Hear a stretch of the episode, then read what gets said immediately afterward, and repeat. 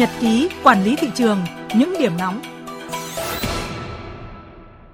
Thưa quý vị và các bạn, thời gian qua, đội quản lý thị trường số 4 thành phố Móng Cái, tỉnh Quảng Ninh phối hợp với các lực lượng chức năng đã chủ động ra soát 48 cửa hàng ăn uống trên địa bàn, phát hiện xử lý hai cửa hàng ăn uống lưu trữ 7 kg tôm càng đỏ bán cho khách đó là quán ăn của hộ kinh doanh Hoàng Văn Tăng, số 171 Tuệ Tĩnh, phường Ca Long và hộ kinh doanh Cơm Thúy tại số 70, phố Triều Dương, phường Trần Phú. Nhận được tin báo, công ty cổ phần ga Khánh Linh tại khu công nghiệp Thanh Bình, huyện Trợ Mới, tỉnh Bắc Cạn có dấu hiệu vi phạm trong hoạt động sửa chữa vỏ chai ga sang chiết ga trái phép. Qua xác minh ban đầu, lực lượng chức năng phát hiện đơn vị này có dấu hiệu vi phạm trong hoạt động sửa chữa vỏ chai ga của hãng LPG. Ngoài ra, nhiều loại vỏ chai LPG có nhãn hiệu khác nhau được tập kết tại đây. Hàng nhái, hàng giả, hậu quả khôn lường.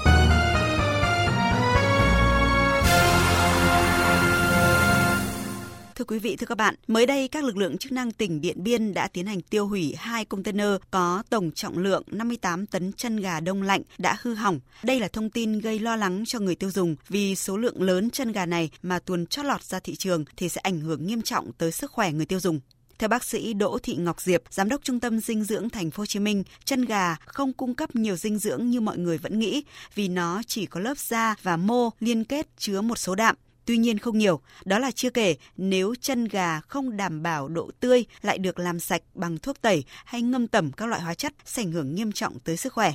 Nếu dùng thường xuyên, có thể gây nhiễm trùng đường ruột, thậm chí là bị ung thư. Quý vị và các bạn đang nghe chuyên mục Tuyên chiến với gian lận thương mại. Hãy nhớ số điện thoại đường dây nóng của chuyên mục 038 857 7800 và 0945 131 911. Chúng tôi xin nhắc lại các số điện thoại là 0388 577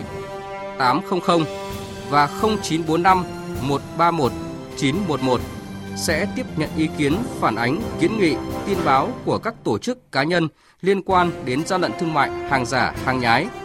Tuyên chiến với gian lận thương mại phát sóng trong thời sự đồng hành sáng thứ ba, thứ năm và thứ sáu hàng tuần.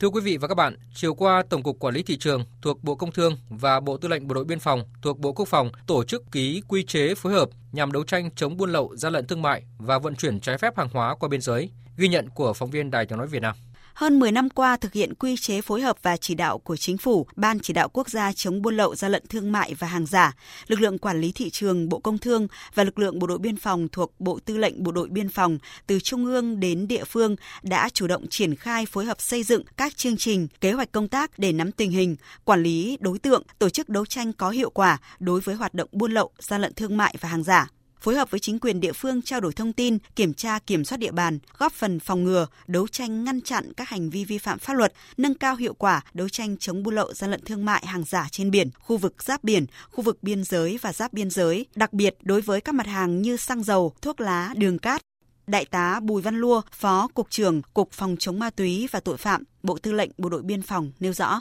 tăng cường công tác phối hợp giữa hai lực lượng, đảm bảo cho công tác chống buôn lậu, hàng giả và gian lận thương mại đạt hiệu quả cao hơn. Thường xuyên trao đổi thông tin công tác chống buôn lậu, gian lận thương mại và hàng giả cũng như thủ đoạn đối phó của các đối tượng vi phạm cho hai lực lượng. Dự báo tình hình kinh tế xã hội thời gian tới sẽ có nhiều chuyển biến tích cực nhưng cũng còn nhiều khó khăn, thách thức. Sự hội nhập ngày càng sâu rộng của Việt Nam với thế giới sẽ là động lực phát triển kinh tế nhưng cũng là thách thức. Ông Trần Hữu Linh, Tổng cục trưởng Tổng cục Quản lý thị trường cho biết. Thì ngay sau lễ ký kết này, thì Tổng cục Quản lý thị trường và Bộ Tư lệnh Bộ đội Biên phòng thì sẽ xây dựng kế hoạch cụ thể để triển khai ngay các nội dung của quy chế phối hợp. Về phía Tổng cục Quản lý thị trường thì chúng tôi sẽ chỉ đạo các cục quản lý thị trường địa phương. Còn về phía Bộ Tư lệnh Bộ đội Biên phòng thì sẽ chỉ huy chỉ đạo Bộ Chỉ huy Bộ đội Biên phòng các tỉnh trên cơ sở quy chế này thì triển khai xây dựng và ký quy chế phối hợp để phù hợp với tình hình thực tiễn của từng địa phương, đảm bảo chỉ đạo thông suốt kịp thời ra lực lượng. Quy chế phối hợp này có hiệu lực từ ngày ký ban hành và thay thế quy chế số 649 giữa Cục Quản lý Thị trường và Bộ Tư lệnh Bộ đội Biên phòng năm 2008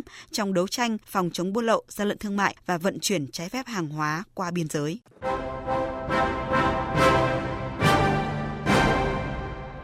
Trung tay chống hàng gian, hàng giả, bảo vệ người tiêu dùng.